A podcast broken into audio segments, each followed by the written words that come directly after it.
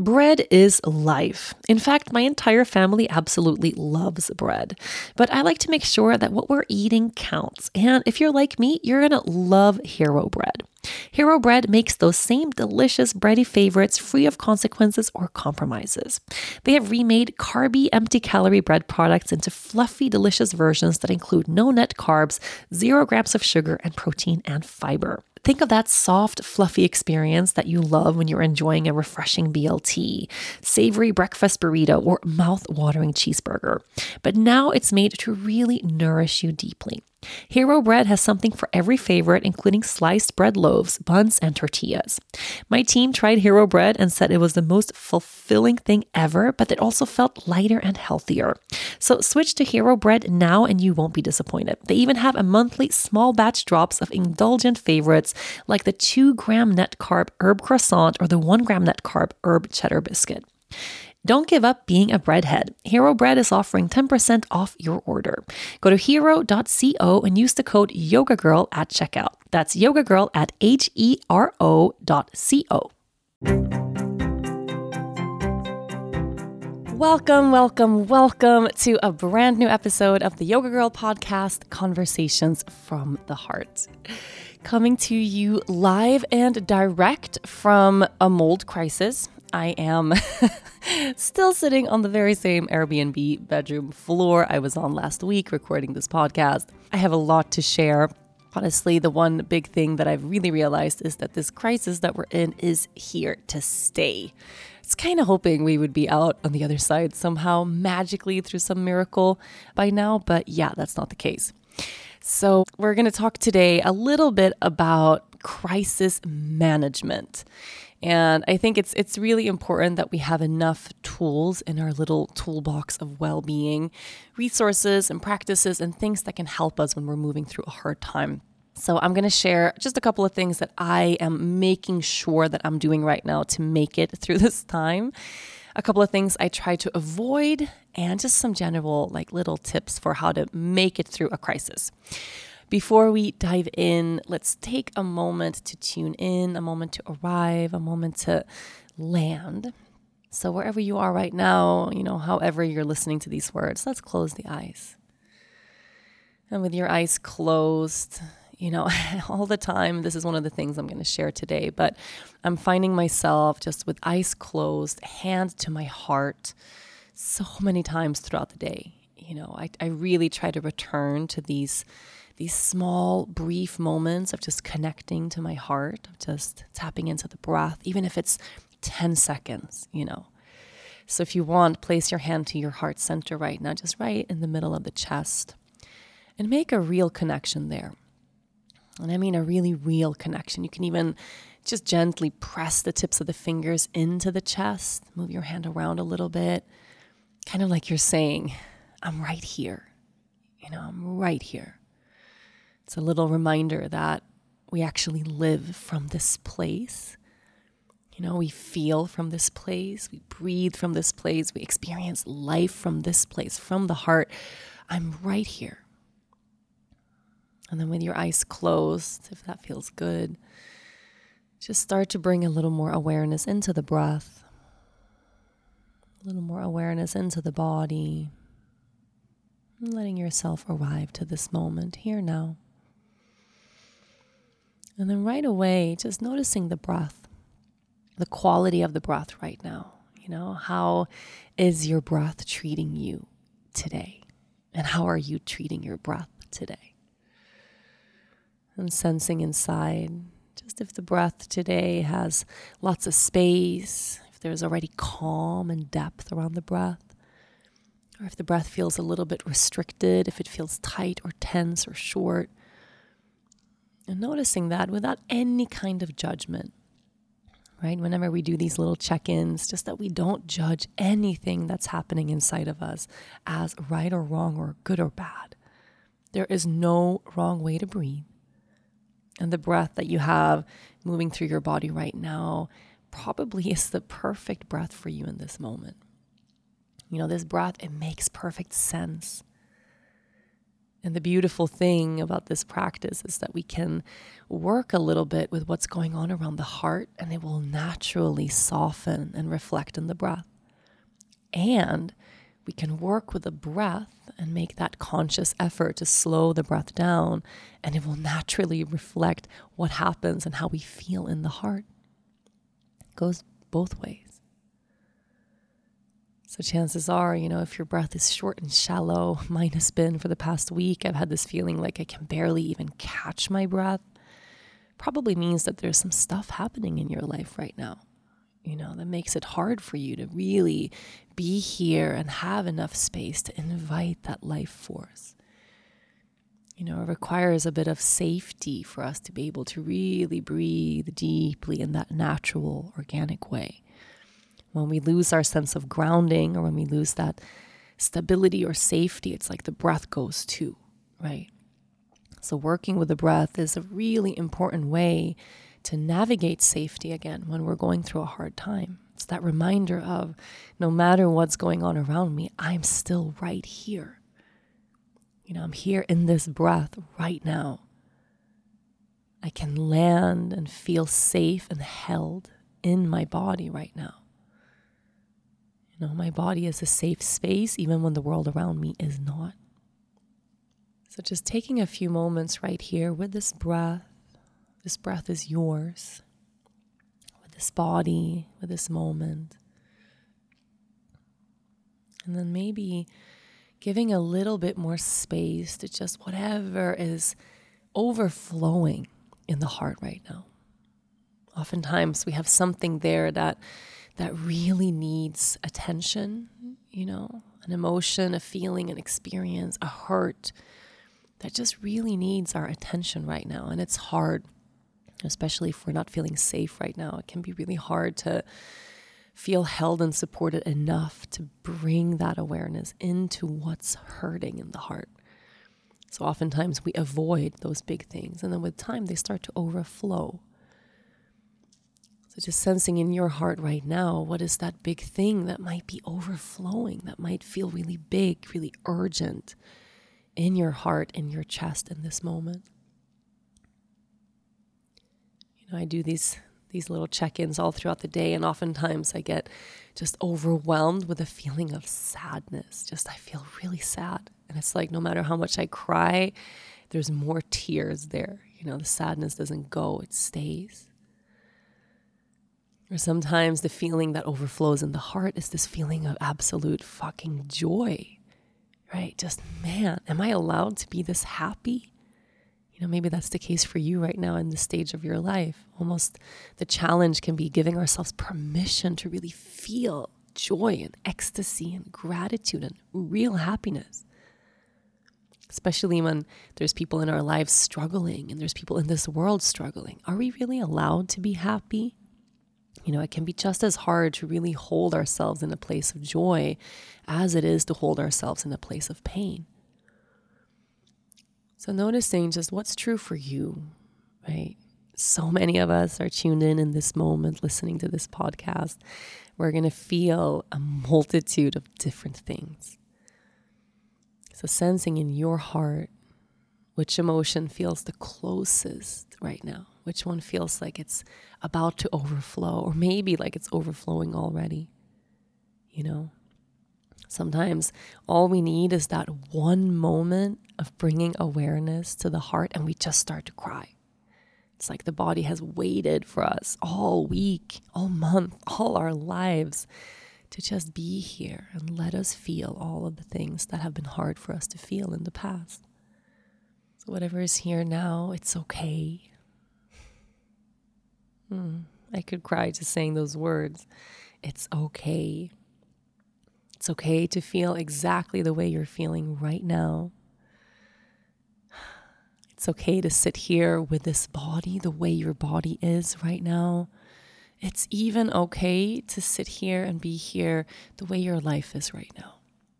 And you might be in the process of fixing a lot of things in your life. You know, there might be situations unfolding in your life you want to get away from things that aren't okay, something you want to change, something that isn't healthy, that isn't serving you. And trusting that you're in that process right? Of changing what needs to be changed, of leaving what needs to be left, or of inviting what wants to be invited and held. But we need to carve out those moments in our day where it's okay to just be, right? Where we can put all of that fixing and doing and changing aside and we can just be the way we are and feel the hard feeling and be with the hard thing, right?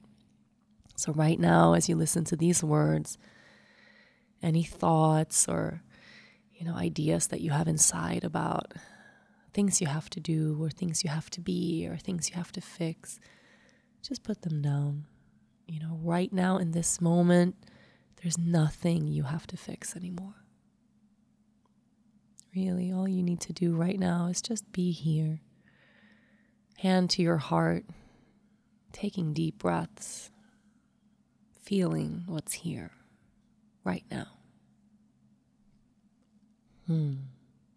Now, if it feels good to just stay here with your hand to your heart, eyes closed, stay as long as you like. You can listen to this whole podcast, eyes closed, tuned into your heart space.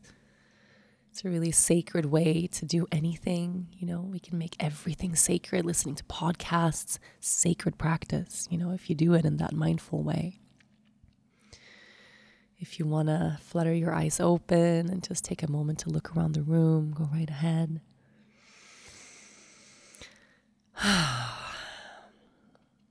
hey guys.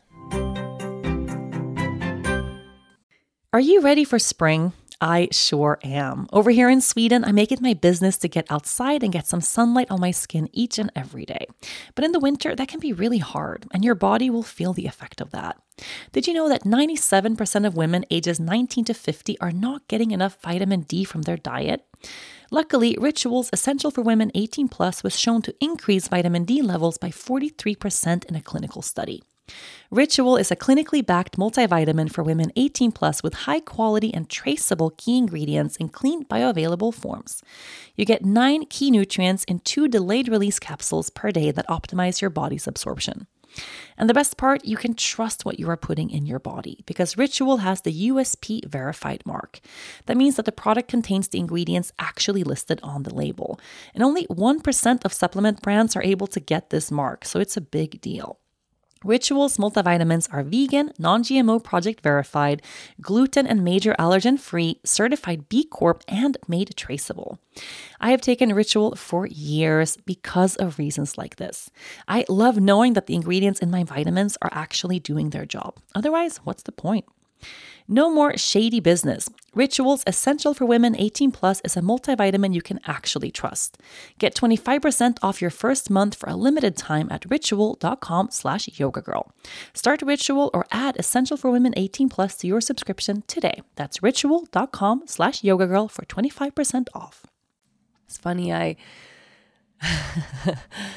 right before recording this podcast, I was dancing and singing with Lea Luna and Dennis in our little Airbnb kitchen. I we're listening to Justin Bieber Peaches. It's the best song. Okay. You know when you like find a song and you can't stop playing it? I can't get over this song. I think it's so good. Lea knows all the words already. It's hilarious. And you know, we have this moment of joy and we all hug. We do these family hugs where we pick Lea up like at the same time we just hug each other and she's so funny right now and just hearing her like try to sing that little like Justin Bieber rap song it's really hilarious. You know and then I, I come up here and I sit down to record and it's like I could just bawl my eyes out right now. You know this podcast is called from the heart and I really feel like these these days these weeks I am living from the heart. Everything I say and do is from the heart it's like that that saying like having your heart on your sleeve. For me the feeling is like i have my heart in my hands held up for the world to see. Like my pain is here my joy is here my crisis is here. Like everything is just out in the open like very very close. I can touch on any emotion at any time. That's what it feels like.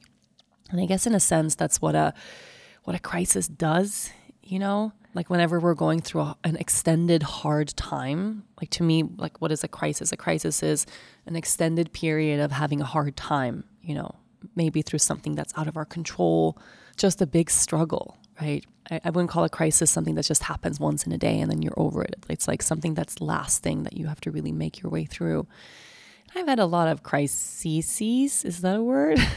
it's plural of a crisis. I don't know. I've had many in my life, you know, some harder than others. And when I look back at them, it's never really so much, you know, what exactly transpired in my life that has determined how hard that crisis was or how long it took to get out of. You know, it's really more about what it's triggered inside of me that's left lingering from big things that happened when I was little. You know, I can give an I can give a few examples. Like, you know, I've had a lot of crises. I need to look this shit up because I feel like I'm gonna have to say crises many times in this show. Google what is crises plural? Crisis. Stop it. How do I say that? okay, I have to open a YouTube video. what is the plural of crisis? Crises is the only way to make the noun crisis plural. When a noun ends with s, you need to replace the is with an s to form the plural. Is- okay, so a crisis is a crisis. Two is crises. Okay, I get it. I get it. Thank, thank you, YouTube. okay, now I'm like, I think everything is ridiculous again. Like I'm back to back to Justin Bieber peaches. Should we just have a dance party and not not talk about crises? so anyway, when I look back in my life, you know, having had a crisis that has been really, really, really hard, it, it is less about exactly what happened. I've had things come my way that were really, you know, really hard, but somehow I overcame them fairly quickly. Like it's kind of bizarre when I look back at that. Like somehow I could just move through and get to the next place. And I think about this thing and people would go like, oh man, I can't believe that happened to you. And actually I, I was I was kind of okay, even though it was very, very, very hard. You know? And it really depends on my state of mind at the time. How grounded was I? You know, how solid was my self-care practice? Did I have support? Did I have people to talk to? you know, things like that. And also age. Of course, things that happen to us when we're little are much harder. We don't have the tools to cope. Any trauma or crisis that happens to us before we're seven years old, you know, is called one of those life defining things. It kind of becomes part of our backbone, like it harms us the most. And then after seven, it's like we have a mature enough consciousness that we can deal with things in a more manageable way. And then of course things that happen as adults it's like a whole different different thing right? So uh, like a good example of that like i had a 2014 which was forever and always you know will be the hardest year of my entire life. My best friend passed away in a car accident. And then she was supposed to be the, the bridesmaid in our wedding so we got married in the same year. It was just so much that happened that year. And then our dog pepper died my grandma died and then my mom tried to commit suicide all of that happened within a year like that was an 11 month span like all of that all of that happened and I could, like, one of the things that was really shocking to me at the time because there was so much death, right? That the one of the hardest ones, the hardest trauma of all of those tra- traumatic things that came my way in one year was that Pepper died. You know, like the death of my best friend. Like I wrote a I wrote a book about that to love and let go. I mean, it's it it will go down as the the hardest thing I've ever ever had to navigate and hopefully the hardest thing I will ever have to navigate you know and I and I really was in that place of this grief was so unmanageable and big and large and then my grandma died and I remember having this feeling of like I can manage that I don't know. It was just a total different feeling. I almost I think about it a lot. Like I, I, sometimes I wonder, did I process that she that she passed away? She was a hugely important person in my life. I loved her so much. But it was like because of the magnitude of other things that happened then, it didn't penetrate my core, you know. And I don't know if it was because I had so many other things that were somehow worse. And I don't want to compare like one death is worse than the other, but you know, like my best friend, she was 24, she was driving from a concert. Like it was like this thing that wasn't supposed to happen. My grandma was old. You know, she lived a really long, really good life. So it was it was a different yeah, felt more like a natural way of life, right? Compared to the this traumatic way my best friend died out of the blue, which of course, you know, you can make more sense of it when it's an older person, but I just remember that feeling of like, oh, okay, you know, and I think about her so often. And sometimes I think, like, did I bypass that grief? did I really hold her like the sorrow of of of not having her in my life anymore or did she just kind of get lost in all the grief that was that year? I don't know. And then Pepper died. You know, Sergeant Pepper was mine and Dennis's first dog. And that pain, I, and I was ashamed to say this for a long time, that pain was, it, felt more like a punch in the gut somehow. It felt more like my heart was ripped into a million pieces than when I found out that my best friend passed away. And the reason for that, and I said with a lot of shame and guilt for, around that for a long time, like, why did Pepper's death unravel me? You know, I mean, Andrea's death unraveled me and I'm still unraveled from it. But there was still this sense of like I could hold on somehow in through that. And when Pepper died, I couldn't hold on anymore. And of course, it was the accumulation of having all of that loss, you know, in sh- such a short time. It was like I had Andrea's death and my grandma and Pepper at the same time. Like had, all of that became one big thing. But for the longest time, I couldn't figure out like Pepper was a dog. Why can't I manage this death? Like I could cry about it right now. I mean, it's been how many years? It's been seven years since he died. And I can literally, like, at the drop of a dime, just cry because I, because that, that death, like, it struck a different chord, you know? And I would, like, in my mind go, like, but he was, a, he was a dog. You're not supposed to be this upset about a dog, like, dying. And I was. It completely made me fall apart. The one time in my life I have ever contemplated not wanting to live was after Pepper died. And I was so confused by this for a really long time and ashamed by this. And like something was wrong with me feeling that way. And, you know, and it took some work, like it took a lot of therapy and, and some trauma groups and things like that for me to really realize the reason that Pepper's death was so hard and to this day will be so hard forever for me to manage and hold is because I feel responsible. You know, I really felt like it was my fault that he died. I still, to this day, feel like it was my fault that he died. Like I was his mom. I should have prevented it. I should have known. I should have taken a different course of action you know, if I hadn't been so busy that year with the wedding and everybody dying, and if I would have been more present with him, like I have still to this day all of these thoughts in my head about I could have prevented it somehow, you know. And that feeling of responsibility I have had since I was a kid. And not just about him, you know, I've had that feeling my whole entire life. Like it's my job to keep people alive.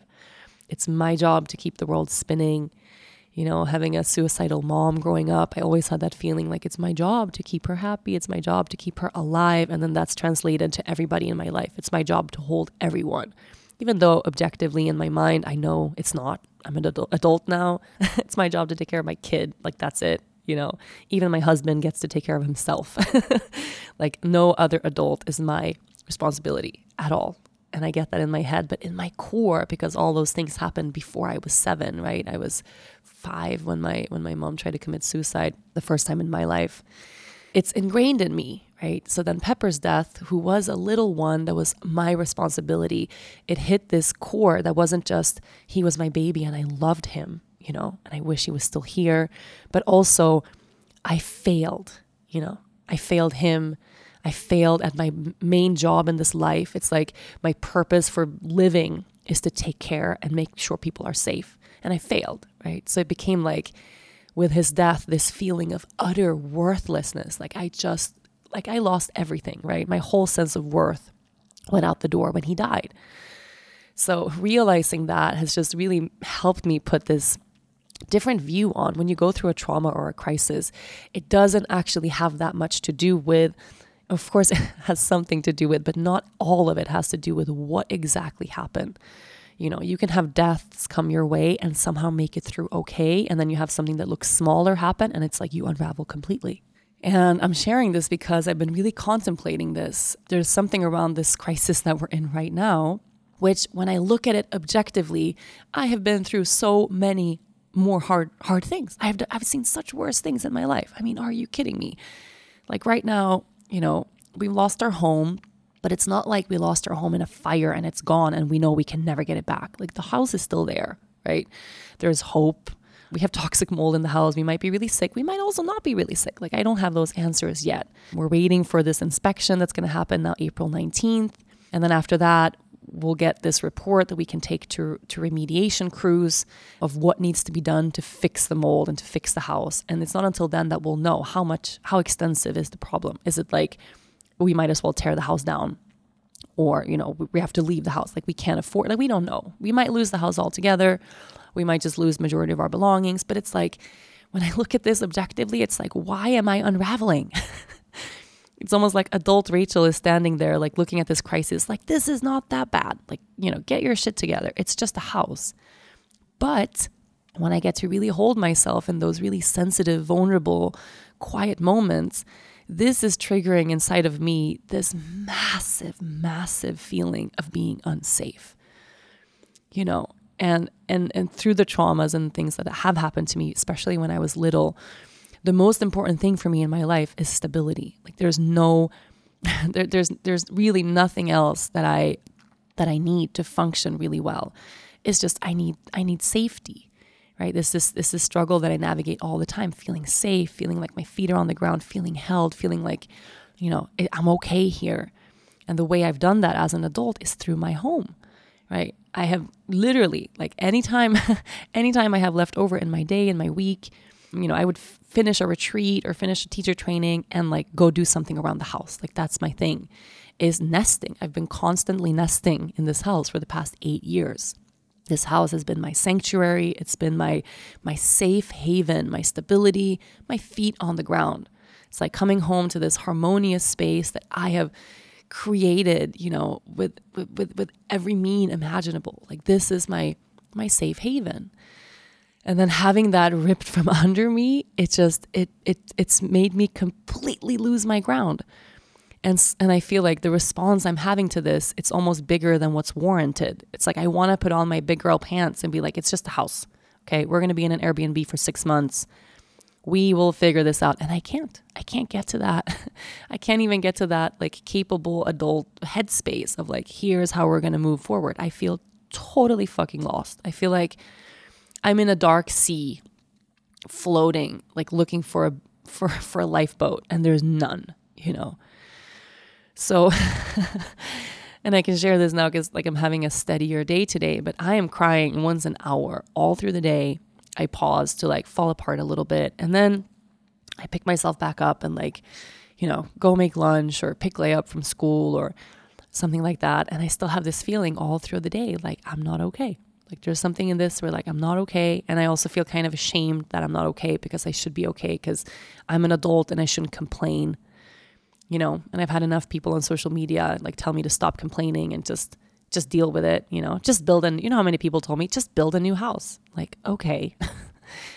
Thanks. That's super helpful. Fast forward to the end of 2024. Think of your goals. What can you do right now to give yourself the best chance of succeeding? If you want to learn a new language, you absolutely should get Babbel. Babbel can help you start speaking a new language in just 3 weeks. So just imagine what you could do in a full year. Be a better you in 2024 with Babbel, the science-backed language learning app that actually works. Don't pay hundreds of dollars for private tutors or waste hours on apps that don't really help you speak the language. I have always loved learning languages. I speak four fluently. They're so interesting. And I've even noticed that sometimes the language you speak can influence pieces of your personality. Learning my husband's native language made us understand each other on a whole new level. Now, Babbel has gifted me my own account, and I can't wait to dive in. Babbel's quick 10-minute lessons are handcrafted by over 200 language experts to help you actually start speaking a new language. It's designed by real people for real conversations. And their advanced speech recognition is like having your own personal language coach to help you improve your pronunciation so you can get prepped and confident for real world conversations. Just 15 hours with Babbel is equal to one university semester. Overall, they have more than 13,000 hours of learning content and you can browse more than 20,000 courses offered every month. Here's a special limited time deal for our listeners. Right now, get 55% off your Babbel subscription, but only for our listeners at babbel.com slash yoga. Get 55% off at babbel.com slash yoga, spelled B-A-B-B-E-L dot com slash yoga. Rules and restrictions may apply. So where we are right now, you know, I, I, it's been two weeks now. We have two more days in this Airbnb. Then we don't know where we're going to live and then we have from April on, we have a friend of ours is is renting us his house for like half the price he normally rents it. It's like a huge super favor. So we're gonna have at least two months in this one same place, which I hope will help us ground a little bit. And the hard part is that we don't have any answers. And there's gonna be this span of at least like six weeks where we don't have any answers. We can't have answers before this inspection is done and we get these test results back. Like we won't know. And no matter what I do, it's like the universe is just telling me like you gotta you gotta hang out in this big dark sea and just float, you know. It's like I try to find something constant. I try to find something sure. Like I, I just want to know what to do. And I don't know. I'm in the not knowing. And apparently I'm supposed to remain in the not knowing. And that's it. I know that. Like my whole struggle now is just accept that that things are out of control. Things are out of my control. I can't fix this right now. And I'm going to have to linger in this hugely uncomfortable inability to fix anything for an indefinite period of time. we might not have a home for the rest of this whole year. Like, I really don't know. We might end up having to move to another country. We might end up losing all the money we have. We might end up like, not, I, I don't know, right? I, I don't know. You can tell by my voice how hard it is for me to just accept that I have to dwell in the not knowing. So, yeah, that's where I am. And over the past couple of weeks, I have landed on a few things that are really helpful. I've also landed in a few things that are really unhelpful when it comes to navigating a crisis or a crisis of any kind. And I want to share a couple of them with you just because I, I, I also I have this feeling that a lot of people are going through a weird ass time right now. I don't know what to tell you, but I have a bunch of friends of mine are like, yeah, the, these this month is the strangest month. Like everyone was thinking that 2021 was going to be better than 2020, and for a lot of us, it's worse, right? It's like crazier, and it feels like it makes less sense because we made it through, or we're still. I mean, we made it through a year of a pandemic, and then still other hard things are happening. Like, what is going on? I remember talking to my astrologer, Deborah. She told me that 2021 isn't going to be a cakewalk she was like, it's going to be hard until May. May will come and we will feel lighter. And like I know it's still still March. so we have a little ways to go, but it's hard, you know. So if you're going through a hard time, if you're going through a crisis, crisis, sorry, one crisis at a time. one crisis, two crises. If you're going through a crisis, one of the most helpful things to do, or something that you really have to do, first of all, is to identify that you're in a crisis. And this, I think, is something that a lot of us just we forget, right? We're so used to being resilient and strong, and then something really hard comes our way. We just roll with the hard punches, like we just roll with the hard things, and and one hard thing leads into another hard thing, and then all of a sudden life just feels really, really, really hard. But we try to maintain the same level of productivity. We try to remain the same level of of life and lifestyle without actually acknowledging that, hey, I'm in a crisis right now. You know, and I I can really sense this. Like in the beginning of this happening, I was just trying to trying to live the same way. Like, okay, I need to get my computer over to this eh, wherever we're gonna live now, and and we had this big thing planned, and I hope we can still do it. We had a huge thing planned for yogagirl.com where I was gonna be live every single day, and and I was like, okay, we're going to figure this out and we're going to do that. And I'm going to be doing these lives. And then, you know, I have these astrology readings and then I have this course and I have this and this, you know, and I was trying to like be in this unbelievably hard thing while still continuing my regular life. Right. And it wasn't until I went like, wait, like we're going to lose our home. Like, wait, we don't, we don't have, we don't have a place to live. wait a minute I'm in a crisis right now. This is not just a hard day or a few consecutive hard days. Like, this is a crisis. This is like fucking hard. Okay, identify that and accept that. That's the most important thing so that we don't kid ourselves thinking it's just a lot of hard stuff happening, but like zoom out a little bit, get a little bit more objectivity and go, wow, it's not just a hard couple of days. Like I'm, I'm going through a really hard time. I'm in a crisis right now. And now no one else gets to tell you what is and isn't a crisis, right? I mean, for a lot of us, like a, a, crisis is like somebody died or someone's super sick or going through a divorce or having like a really, you know, I can point to this massive thing. But you can be in a crisis from having made it through or pushed through a year of a pandemic and you end up in a depression. You know, maybe you've been out of a job for a long time and you feel like I should be over this right now. And it's like, I'm not. You know things that doesn't it doesn't really matter what the thing is it's about how you're able to cope right?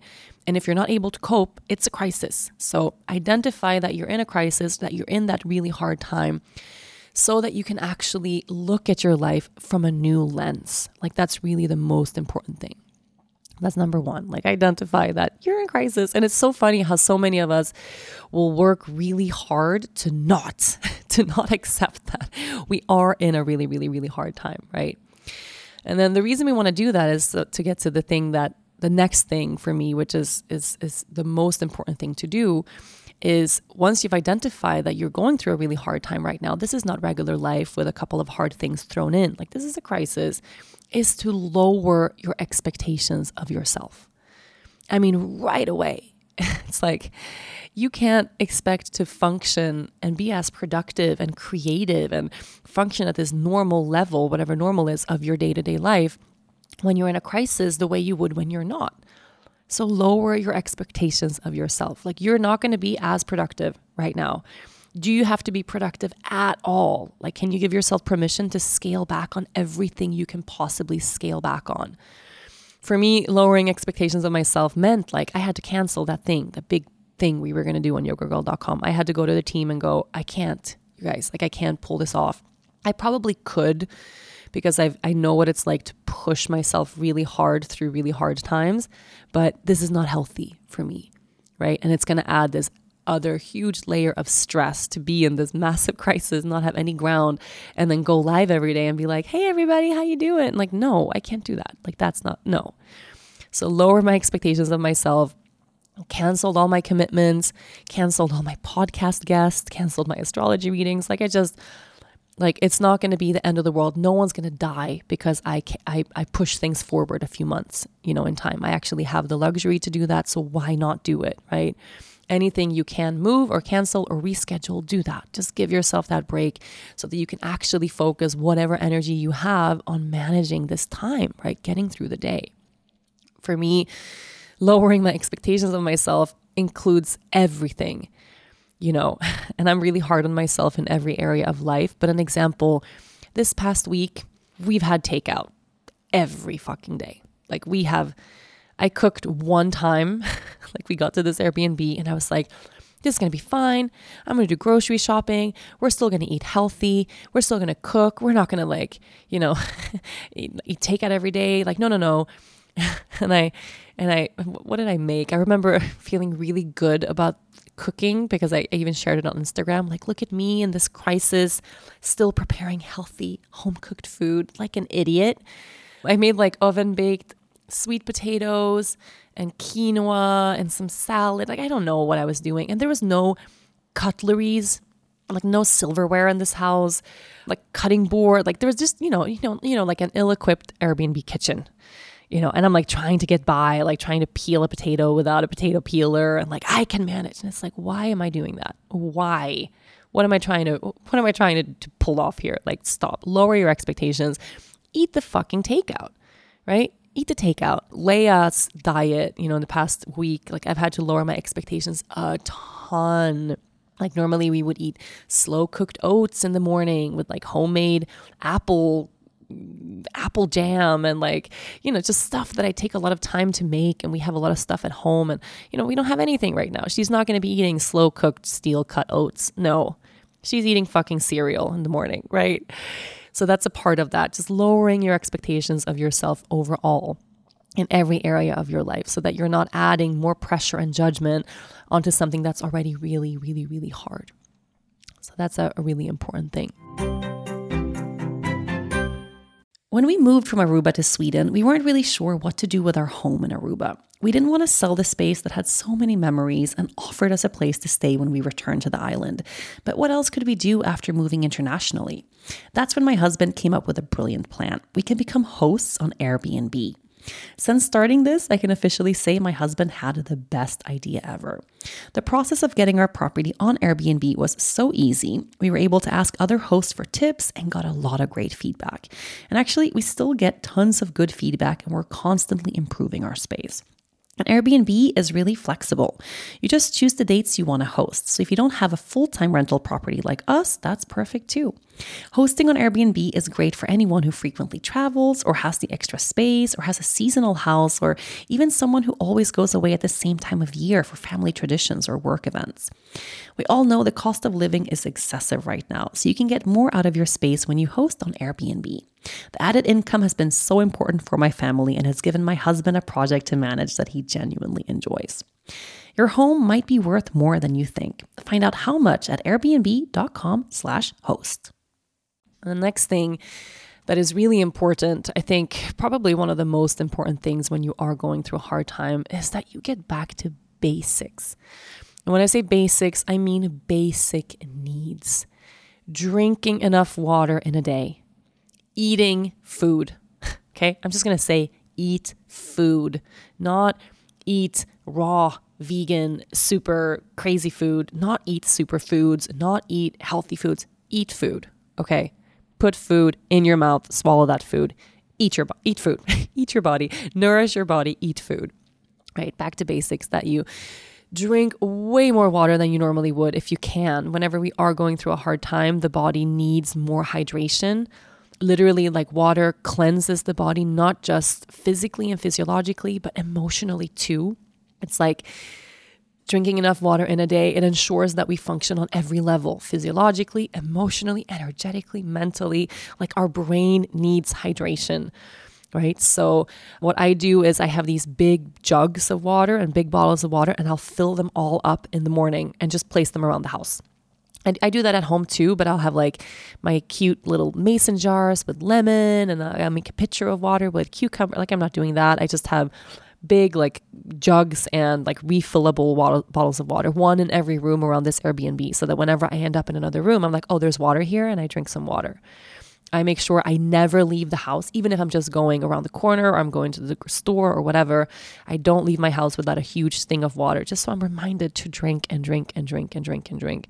Because oftentimes when we are going through a hard time, we forget about these basic things, right? We stop taking care of our own basic needs. So drink the water, eat the food. Don't beat yourself up around what kind of food you're eating. Just eat fucking food. Any food is good and like shower, you know, take care of yourself as much as you can, honestly. For me that that the, the, feeling of like water being cleansing, I also know that taking a shower or taking a bath or just being in water also helps to cleanse the energy of the hard thing. So whenever I've had like a really big cry or when I've had a big fight with Dennis, I mean this could be a whole podcast with him on its own, but we are having a hard ass time right now. I mean, I love the man to death, but we're just we're, we're, we're struggling right now. I mean, for sure, for sure. I think it's hard for him because he's not sick, right? It's hard for him to wrap his head around that. We're literally out of our home for an indefinite time over something that he can't see or really understand. So, yeah, that's hard. But so whenever you're having, yeah, an, an, argument or a big hard feeling or hard experience, it's like taking a shower, even if it's a two minute shower, it just cleanses us from that energy and we can enter the next moment feeling a little more clear. So go back to basics. And then breathing fresh air is part of going back to basics too. Not saying you have to be like out there exercising every day in a certain way, but like going for a walk, things like that the fact that we have our three dogs here is really helpful. They need walks. You know, at home we have this huge yard, so if they have to pee in the middle of the day, I can just let them out and they're good. And then they get their long walks in the morning and in the evening. But here we don't have a yard, there's nothing like that. So it's like they need several walks a day. And it kind of breaks up our day a little bit too. Like the dogs need to walk. That's a basic need, you know, of the family. So like go out, breathe some fresh air, get back to basics, take care of your basic needs. And then the next thing that is really, really, really helpful, and this is something that that Dennis and I struggle with. We're just very different in this in this way. But when you're going through a hard time, when you're in a crisis, that you vent, right? That you actually have people in your life you can talk to about this hard thing. And Dennis's way through a hard thing is he kind of clams up, doesn't really feel safe to share, doesn't want to bother people. Like he's not a communicative person in that sense. And I really am. So I think it's harder it's harder for him to move that heavy energy because he just sits with it. Whereas for me, you know, I'm venting right now. this podcast is a way for me to share how I'm feeling. And when I share, I process, right? I also go to therapy once a week. I also have a bunch of girlfriends and guy friends that I can talk to. Like I can pick up the phone and call one of them at any time and cry, literally. I also just send voice messages to my friends, literally crying if I feel like I can't call or whatever.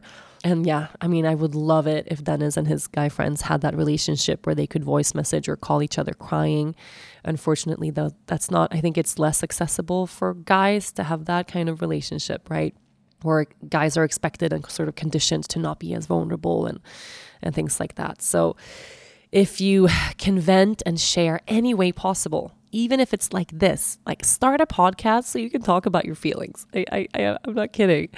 But maybe in a time like this, that was a really good time to schedule extra sessions with your therapist if you have one, or start going to therapy if you haven't been to therapy before. Dennis just started doing sessions again with his therapist that he hasn't seen for like a year. Just because like this is a really hard time and, and he needs to talk to talk about it. We all need to talk about it. We all know what we keep in the dark, it grows there, it gets heavier there. We need to shed some light on the feelings and the hard things that are happening right now, just so we can process and move some energy, right? That's the really, really, really important thing. So, vent, share, talk about it. The thing not to do, you know, is to hold it all inside and hold it all to yourself. Because the longer you do that, the more you're going to get stuck in this idea that you're all alone and no one feels the way you do. No one's gone through what you go through. No one can understand or help you. And that's not true. Trust me. Trust me, it's not true. Even if other people haven't gone through the exact same thing, there are people out there who can hold you in this moment, who can just listen to you in this moment, you know, really, who can hold the space. There are literally apps you can do this at too. 29K, for instance, is a great app for sharings. I have my self compassion course on there. And then you know, there are people that have been in sharing groups from the 29K app that for a year that still share every single week with each other. And it's so good to have that outlet every single week. And I think when you're in a crisis, you need it every day. I need it several times a day. Like it really is that that kind of hard thing right now. So yeah, talk about the hard thing. The next thing that is really helpful, and this is like, it's going to be a little different for everyone, but to feel the feeling. And when I say feel the feeling, to really be and marinate in the feeling that's here now. Like the practice we did at the beginning of this podcast, for instance, you know, to really place your hand to your heart, close your eyes, look inside, noticing that feeling that's overflowing right now, and just be with that oftentimes when we're feeling hard things, we want to fix them, right? I mean, that's my go to for everything. Oh, this is not working. I have to fix it, fix it, fix it. But when we fix, we bypass the experience and we jump into the, the next step, right? So the feeling is going to be there, undigested. Before we can fix, we have to feel. I mean, that should be like a law that we learn in school. Before we fix, we have to feel. We can't fix without having processed the hard feeling that led us to wanting to fix the thing. So, whether it's listening to podcasts like this, where you have 10 minutes at the beginning of every show to really be with a feeling, um, doing meditation practices or yoga practices or any kind of self care practice that has a component of, of holding that emotional space. You know, dynamic meditation is my favorite meditation for metabolizing emotion. I, I haven't done one these couple of weeks. I don't really feel drawn to it right now. Like it's a little too explosive for what I need. But maybe where you are in your life, a dynamic meditation could be perfect, right? Or a shaking meditation or a burn, like anything that just gives you that, you know, two, five, ten minute space to cry, to punch a pillow, to scream, to yell, to process the feeling, right? To not just talk about the feeling, but to actually be in it. Or doing that in therapy is a really good thing too. I did a session with my therapist last week where she had me track feelings in my body, which for me is such a helpful practice. Because I'm good at talking about my feelings, but I need more space to just really to, to really feel the tangible feeling right in my body. Like when i'm this sad when I'm, i feel this stuck. And as she was guiding me and i was really saying like you know i have a four year old I have Dennis, who I kind of feel like I'm dragging along in this crisis. Like it's not like he's in the forefront, like holding everything together. Like he's very reluctant and resistant, and that's super hard for me. So I have this feeling like I can't fall apart. I really, I cannot afford to fall apart even a little bit. I got to keep my shit together.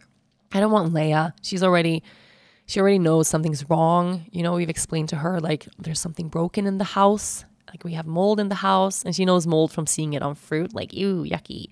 You know, we have mold in the house, so we're gonna be at uh, some adventures now in some really fun houses, and you know, like I'm trying to keep a positive spin. But of course, she feels my stress, and Dennis's stress. She feels our pain, our sadness. Like she's doing these things where you can't leave her alone, even in a room for one second you know, like I'll go to the bathroom to pee, leave the door open. I'm telling her before I go, like, I'm going to pee. I'm right here. And she goes, uh huh, uh huh.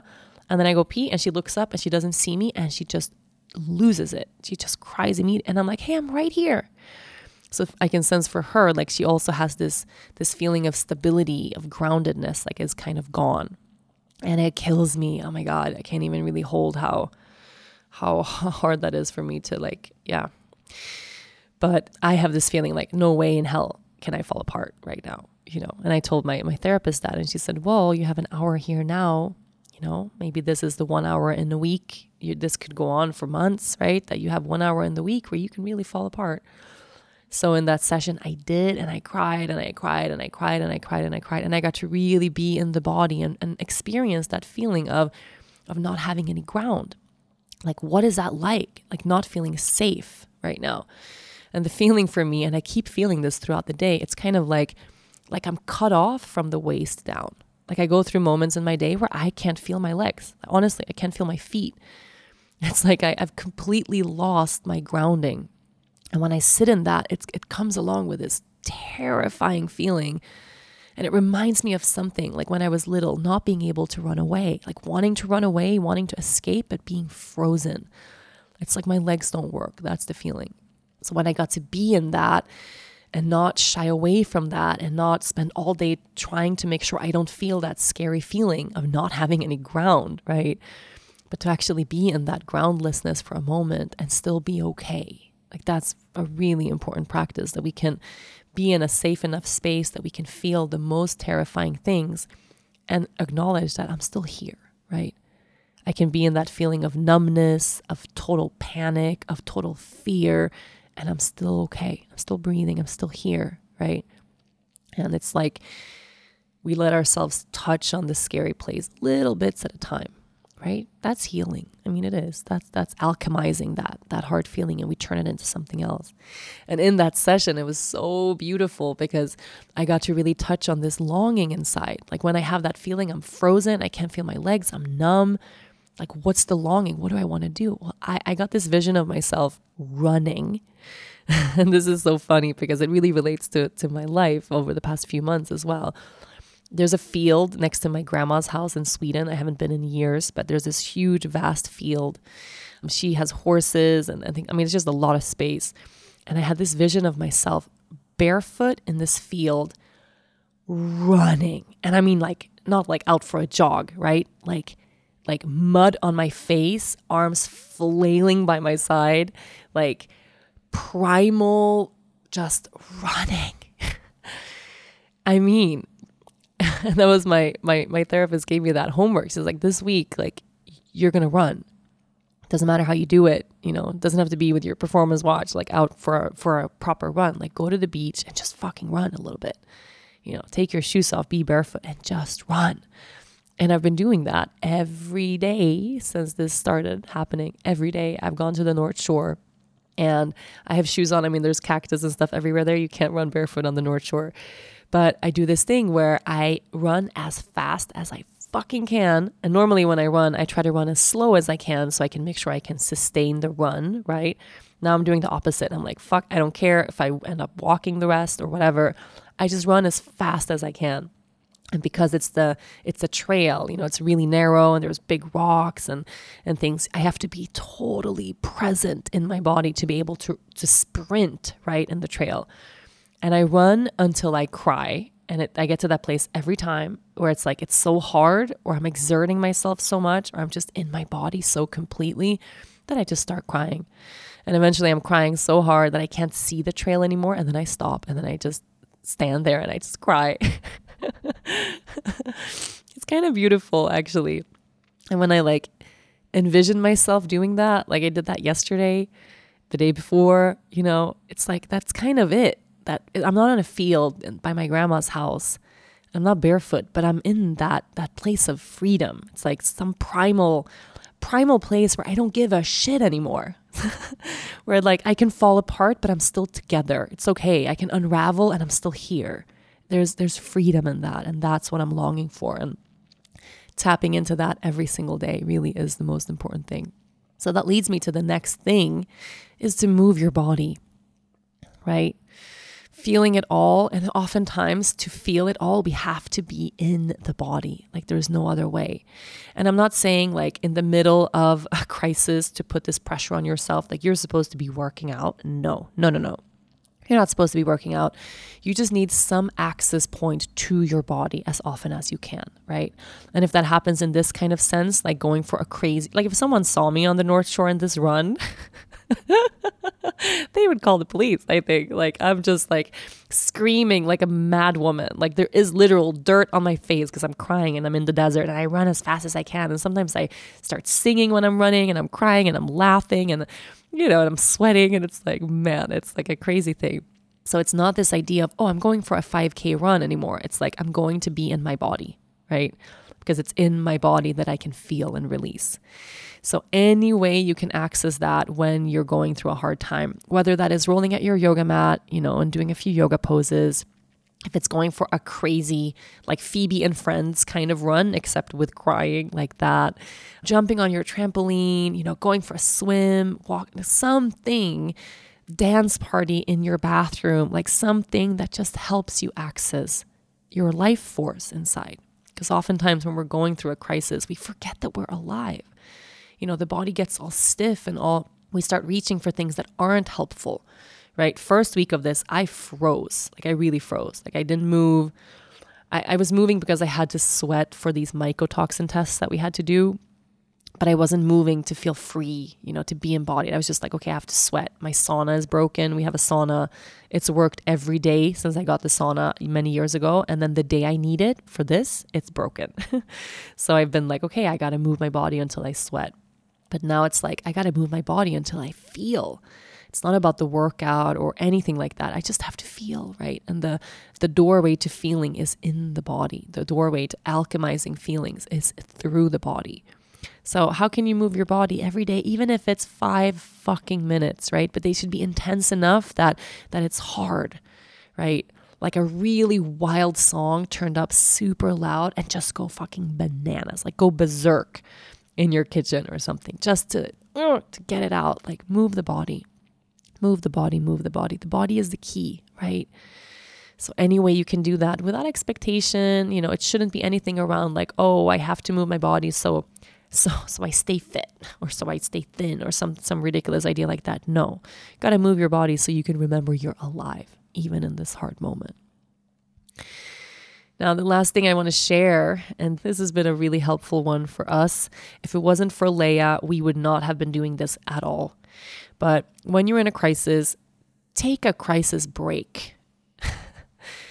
take breaks when you can to put all the fixing that you have to do to get through the situation that you're in, put it all away, put it all aside, and do something completely unrelated just for the sake of having fun over these past couple of weeks, uh, we went to the cinema like in the middle of the day. Took Lea and the Hunter, her, one of her best friends, and we went to the cinema. And we bought a huge thing of popcorn. We watched Raya and the Last Dragon, which was so good. I cried so hard. Lea kept turning to me, wondering why I was crying so much. Like she, she kept thinking she didn't understand the movie because I was crying an unproportionate, in amount. Like something would happen and she would like, oh, and then she looks at me and I'm crying. She was like, but wait, mom, what actually happened? And I'm like, no, you're right. It was just that. But I'm just crying a lot. Like it was a really good movie. But just to be there, like having popcorn, we drank a beer. Dennis and Olivia and I, the kids had like huge thing of popcorn and we just like put our feet up and like really, really, really enjoyed that movie, like had fun, right? We've taken breaks to just go to the beach for a couple of hours and just swim and lie in the sun and like not talk about anything mold related or house related or living related. You know, taking breaks from your crisis to do whatever, you know, to be with a girlfriend, to go for coffee, to go have a glass of wine, to watch a movie, to to whatever, you know, do normal things that you wouldn't do if you weren't in a crisis, like to still still do those things, right? chances are that that that you know you spend all day like that's what happens to me. I spend all day from the moment i wake up till the moment i go to bed trying to fix something. And that shit is exhausting like so exhausting so, and this I can add as like a little bonus thing. It was actually my acupuncturist told me this yesterday. Um, like I'm feeling good physically. Today I'm having kind of a bad day. I don't know why. I'm just a little snotty and a little coffee, like I'm coughing not that I'm drinking coffee, except I am drinking coffee too. And and I went to my acupuncturist yesterday and I was feeling low and just tired. And she told me the whole reason of everything you have going on in your body right now, of course, it relates to mold, it relates to all of this, and you were sick. And she says the biggest issue you have right now is you have a lot of heart fire. And I'm like, heart fire? Like, this is Chinese medicine, right? I'm like, okay, so does that mean like I shouldn't drink coffee? Maybe I shouldn't be eating certain things? Like, should I be working, like running? Le- like, I don't know. I'm just thinking maybe I should do less active, like, you know, foods and things like that. She goes, uh, no, like you can eat and drink everything you're eating and drinking. You just, you need to take care of your heart. and I'm like, well, I mean, I am. And she says, you need to take care of your heart and rest. Like there's a time for fixing, a time for energy, a time for mobilizing, and then there is a time where you have to put all of that down and just rest. So at six o'clock, she told me, no more phones, no more computers, no more finding solutions, no more emailing, no more any of that. At six o'clock, you put all of that away, you drink a cup of tea, and you stop. And I'm like, okay, well, I haven't been doing that, right? I've been up till like 1 a.m. every day on my computer looking for places to live. Um, talking to inspectors, trying to find figure out budgeting for remediation, trying to figure out our finances. Like I have been frantic online all day until I go to sleep, you know. And her thing was like, there's nothing wrong with your body. It's not like you're sick. It's not this. It's not that. You just need more rest, right? Six o'clock, you stop, so that's my final thing I want to share is that especially when we are in those times of frantically trying to figure things out, right? We need to also remember that part of healing comes from stopping. Part of healing comes from putting everything down.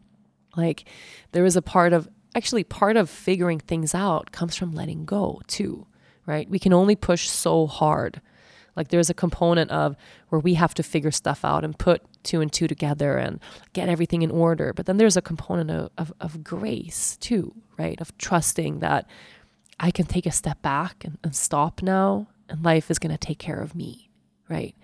It's not up to me to move every piece of the puzzle into the right place. Like at six o'clock, I can stop. I can rest so that my body can heal so that I can detox from all of these these toxins and things that I need to do uh, or that I want to do as well, right? To get to a place of healing. Like I need to rest to get to that place. So at some point there's also that that letting go. And that's a hard thing because we can't do it, right? We can't force our way or push our way to letting go. Letting go happens out of grace when we put everything down. So that's something that I'm really wanting to do, you know, is to get to that six o'clock place every day and just put things down, right? To not, to stop trying, you know, to accept that I don't know, I have no answers. We're in the sea of knowing. I have no ground. I don't feel safe. I have no stability. And that and that's where I am, right? That I at some point have to just accept that and let it all go. so those are my little tips. It's funny, I'm giving you guys advice and I'm like, I don't know anything. I don't know if I'm going to make it. I'm losing everything.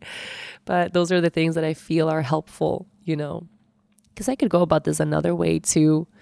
You know, I told Olivia yesterday, like, honestly, if it wasn't for Lea, I would be on a couch, like, eating Ben and Jerry's, and I'm talking like five pints in a day eating chips. Like I wouldn't have a single vegetable in a day.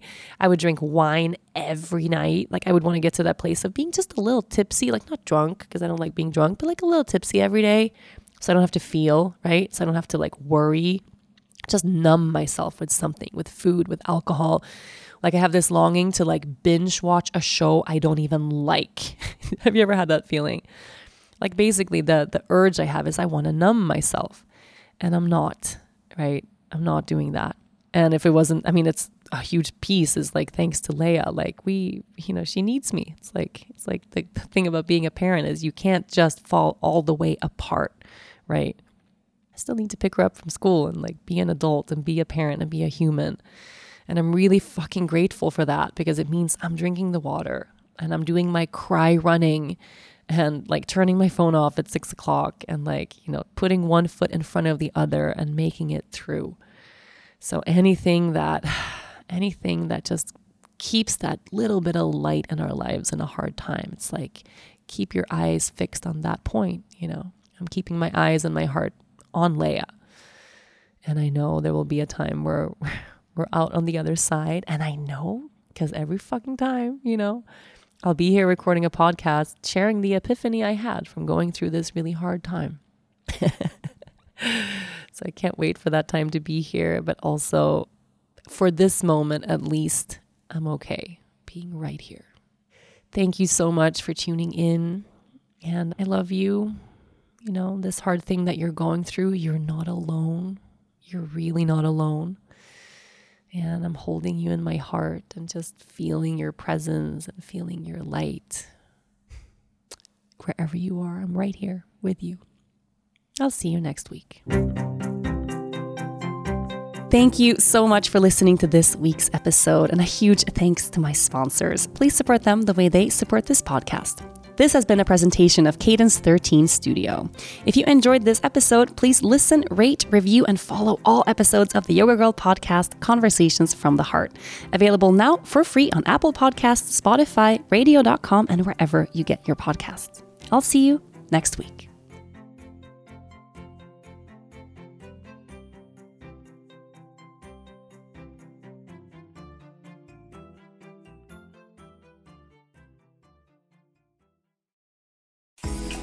Have you heard of Nordic Knots? The Scandinavian rug company that has become the insider brand gracing some of the most beautiful homes around the world? With rug designs by some of the world's leading designers and a signature collection of woolen jute rugs in modern colors?